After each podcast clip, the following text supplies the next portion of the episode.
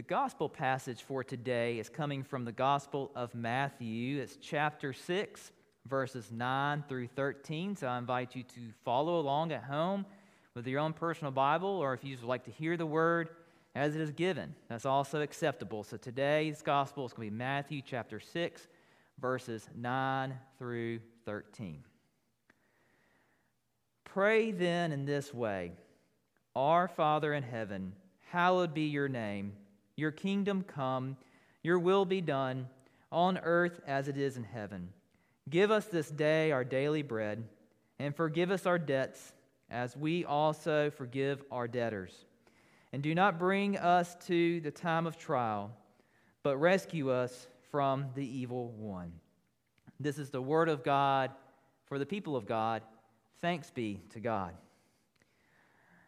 You know, in 1812, I don't know if you remember this or not, a little bit of a history lesson, but in 1812, our great nation, the United States, was at war with what was at that time the world's superpower, Great Britain. And the war did not go that well for America because at the end of the war, we really didn't gain anything. You know, typically, if you win a war, you've gained some territory or you have some type of form of money paid to you or whatever, you know, for the other countries. But at the end of the War of 1812, really nothing changed. So we didn't lose the war, but we really didn't win the war. However, the War of 1812, there is one lasting effect from this war that involved a person named Francis Scott Key, who was a 35 year old attorney, but was not in the military during the War of 1812. Yet he found himself being held behind enemy lines in September of 1814. You know, the war wasn't, like I said earlier, wasn't doing well for America. The British had actually captured our nation's new nation's capital, Washington, D.C., back in August of 1814. And by early September, the British were really uh, ready to plan their next attack on the port of, or the port of Baltimore and attack Fort McHenry, okay? So, how did Francis Scott Key, though, get caught up behind enemy lines in September of 1814? Well, this is how it happened. There was an individual at the time, a physician, a doctor named Dr. Beanes, and he treated both injured British and American troops in the war. And the British began to like Dr. Beanes, but eventually Dr. Beanes began to give Americans, the American military, information about the British, and so they got upset with them, and eventually they captured him and, and moved him to a British Navy ship, okay, right there outside of the port of Baltimore. And so there he was captured on this ship. And he was a well known physician. Many uh, governmental officials on the American side knew him, and they w- would like to have him released. So they enlisted some help from Francis Scott Keyes, who was a young attorney from Georgetown, but well known. And so they recruited him, and they also recruited Colonel John Skinner, an American agent for prisoner exchange, and sent them on an American boat to this British Navy ship to negotiate the release of Dr. Beanes. Now, it was a difficult negotiation, but it eventually was successful, and they confirmed that the doctor would be released. But they had worried that the Americans, while they there on their ship, picked up information about the next attack the British were planning on the port of Baltimore on Fort McHenry. So they held them on the vessel until the attack on Fort McHenry was completed. So the attack began at 7 a.m. on September the 13th, 1814, and for 25 hours the British bombarded the fort. A good number of the bomb shells exploded too early, leaving the red flares across the sky.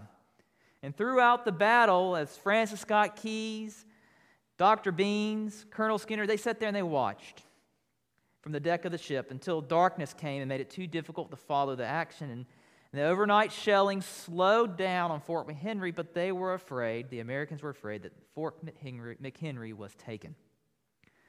The next morning, Keys, Beanes, and Skinner awoke to see that the American flag was still flying over the fort. And in that moment, Keys got inspired, or Francis Scott Key got inspired, and he began to write a poem on the back of the letter he had in his pocket. And when he got back to land, he gave the poem to his brother in law, who was a judge, Judge Nicholson in Baltimore. He loved it so much he had it printed, entitled it Defense of Fort McHenry, and arranged it to be distributed all over Baltimore. And Nicholson also suggested that, that the words of the song be set to music, to the tune of To Anacreon in Heaven, which is a popular song in America at the time. It was actually a British bar song, but the Americans loved it. And so they set the poem to that tune.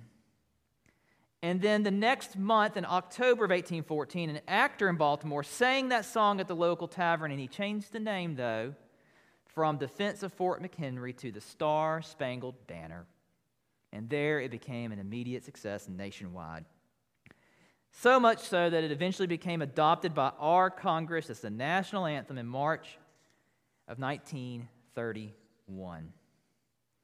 You see, over the next few Sundays, we're going to be looking at another poem or a prayer from the Gospel of Matthew. It's the Lord's Prayer from the Gospel of Matthew. And we're going to break it down verse by verse. And today we're really going to dive in and look at verse 9. Verse 9 reads Pray then in this way Our Father in heaven, hallowed be your name. You know, I was listening to an interesting podcast when I was driving in my car doing the afternoon carpool. See, I have three children, and there's about one or two days a week during my lunch break where I have to go and, and pick up the kids from school. So it, it takes a little while, it takes a little bit over an hour to do that. So, what I like to do is I like to put in a good podcast. And the one that I listened to recently is from Tim Mackie, who has the podcast called Exploring My Strange Bible. And so his podcast kind of gave me some inspiration for today's sermon because he talked about how Jesus, when he gave the Lord's Prayer in Matthew, he knew he was giving a prayer that would transcend the times. That would be a prayer that his disciples and followers of that present day and the future, you and me, would pray.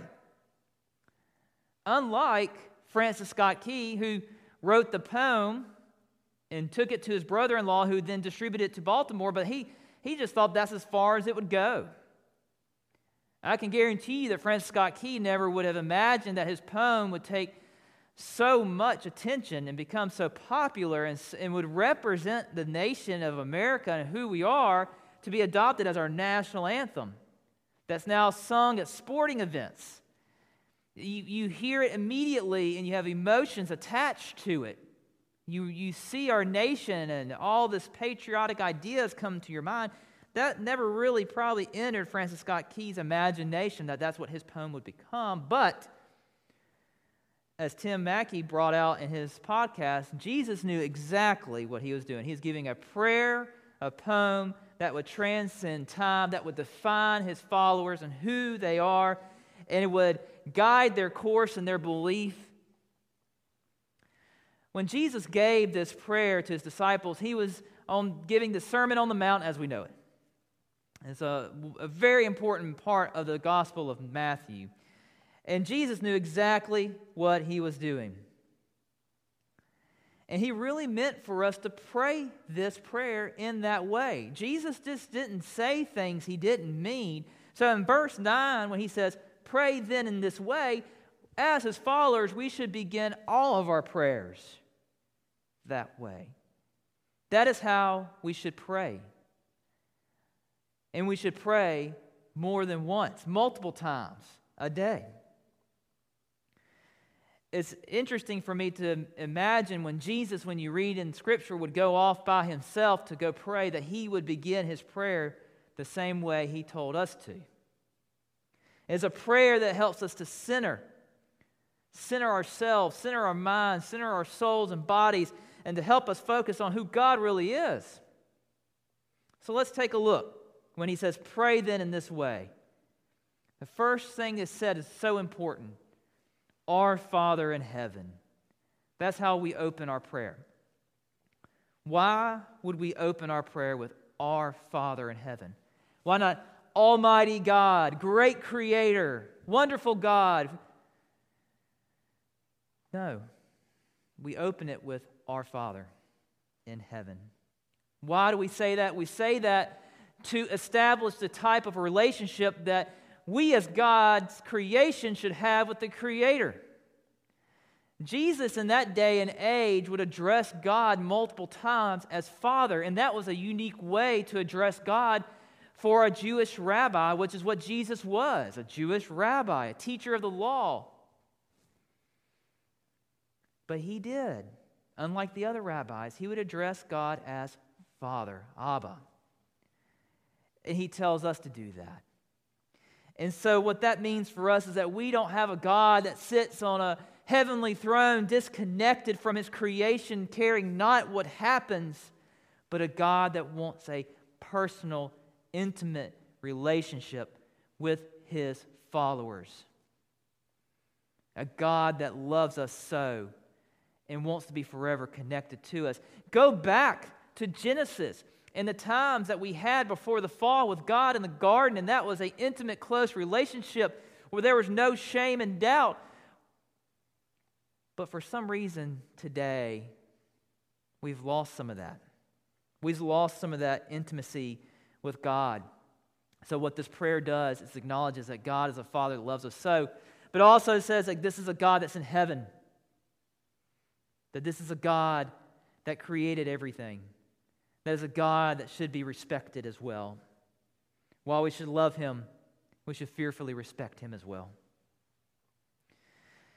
And so, with that setting the tone for the prayer, the next part of the prayer that should draw our attention is Hallowed be your name.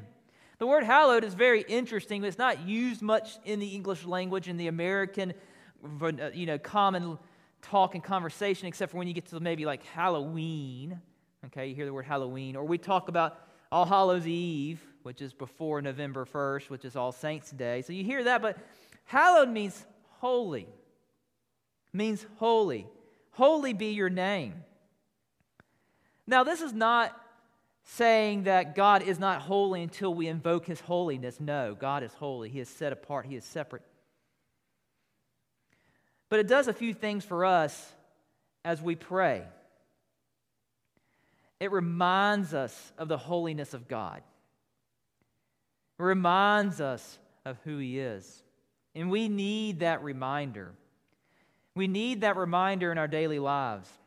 And it is an invitation, not just simply a praise, but it's also an invitation for God's holiness to be upon this earth, to be in this world, that it be made holy as He enters the world.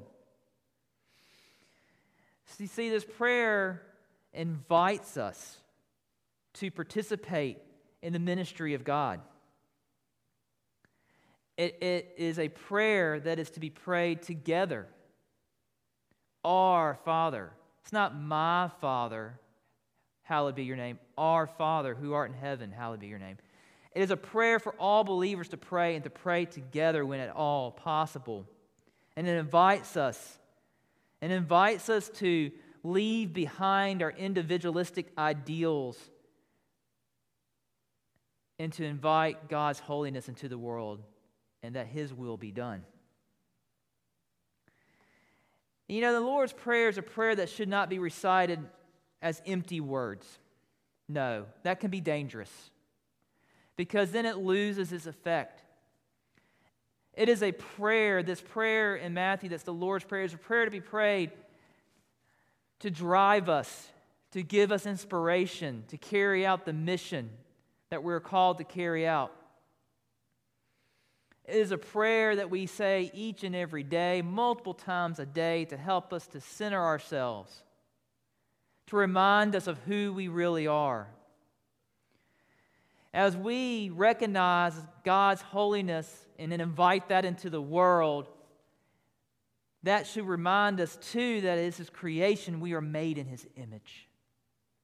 We are made to reflect His holiness, which is set apart and separate for how the world acts. And being the image of God in today's world is a, is a difficult, difficult task because we know that our God calls us to worship Him and love Him, to love our neighbor as ourselves. Was there's so much behind that phrase. When we love our neighbor as ourselves, that means you also have to love yourself in a way. Not in a way that you go and, I don't know, go out and treat yourself to five really large ice cream sundaes until you're sick in your stomach. No, but in a way that you love yourself and give yourself grace because you are created in the image of God. To recognize that you are his royal ambassador in this earth, that you are loved. To respect yourself in that way. That's what we mean by love of self. Then you love your neighbor by respecting your neighbor by showing God's love to your neighbor. That is how you reflect his holy image. Hallowed be your name. Holy be your name. I'm not lost on what is going on in the world around us.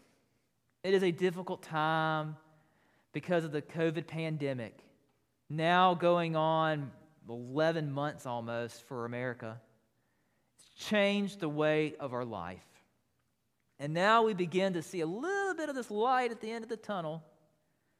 We don't know how long it's going to take to get there, but we'll get there. But in the midst of all this, we're still called to be the image of God. In the midst of this pandemic, we're still called to love our neighbor as ourselves, to love God. And it all may change how we do that, but we're still called to do that, and we'll be held accountable by that as his followers and as his disciples. Our nation is having some political transitions, and there's always some growing pains from that, no matter where you find yourself on the spectrum of political ideologies and beliefs. These little things every four years call, called elections can get everybody upset at one another. But may we remember, as Christians, Christianity and God have been here before these nations that we know today, and they will be here after these nations that we know today. So it's important to know that you are a Christian. And in these times of political transition, we are called to still reflect the holiness of God and to love those that we don't agree with. You don't have to agree with them, but you need and are called to love them. And that is hard, my friends. That is hard. And so, this prayer that we're going to be studying, this prayer, the Lord's Prayer that we're going to be diving into over the next few months, may this be a reminder that this is not an empty prayer. This is not a prayer we just recite and then we move on. It's a prayer that's meant to center and focus us. It is a prayer that is our poem for Christ, our poem of God, that is supposed to be our rallying cry to motivate and inspire us with the Holy Spirit by knowing that our God is known as Father, who is intimately involved with you and wants to know you and love you and have that close relationship. To not be a God that is disconnected, but a God that loves you so that He wants to be involved in every aspect of your life and that He's a God of heaven, a God to be respected, and that is a God whose name is made holy, and that we invite His holiness into this world. And one way we do that is recognize we are made in His image and we are to reflect His holiness by what we do through our love of God and neighbor and self. So, as we go throughout our week, my challenge to you is to pray the Lord's Prayer every day. Pray it every day, but just don't pray it with empty words, but to slow down. Read each word and pause, each sentence and phrase and pause. And may the Spirit move through you. And may you recognize who you are as a follower of Christ and how we have this awesome, awesome responsibility to be the image of God in today's troubled world. May the Holy Spirit encourage you. May God give you the wisdom to fill out your calling. That is my challenge for each and every one of us today. Let us pray. Heavenly Father, we give thanks to you because you are a God that wants to be so intimately involved in our lives, that you came down from your heavenly throne into flesh and showed us how to live out the word. And so, Lord, may we do that. May we live out the world. May we model Jesus and be the reflection of your image to this world today that desperately needs to know that they are loved, that their God loves them, and that they too can be a follower of Christ. That is our prayer today. And we pray this now in Jesus Christ's name. Amen.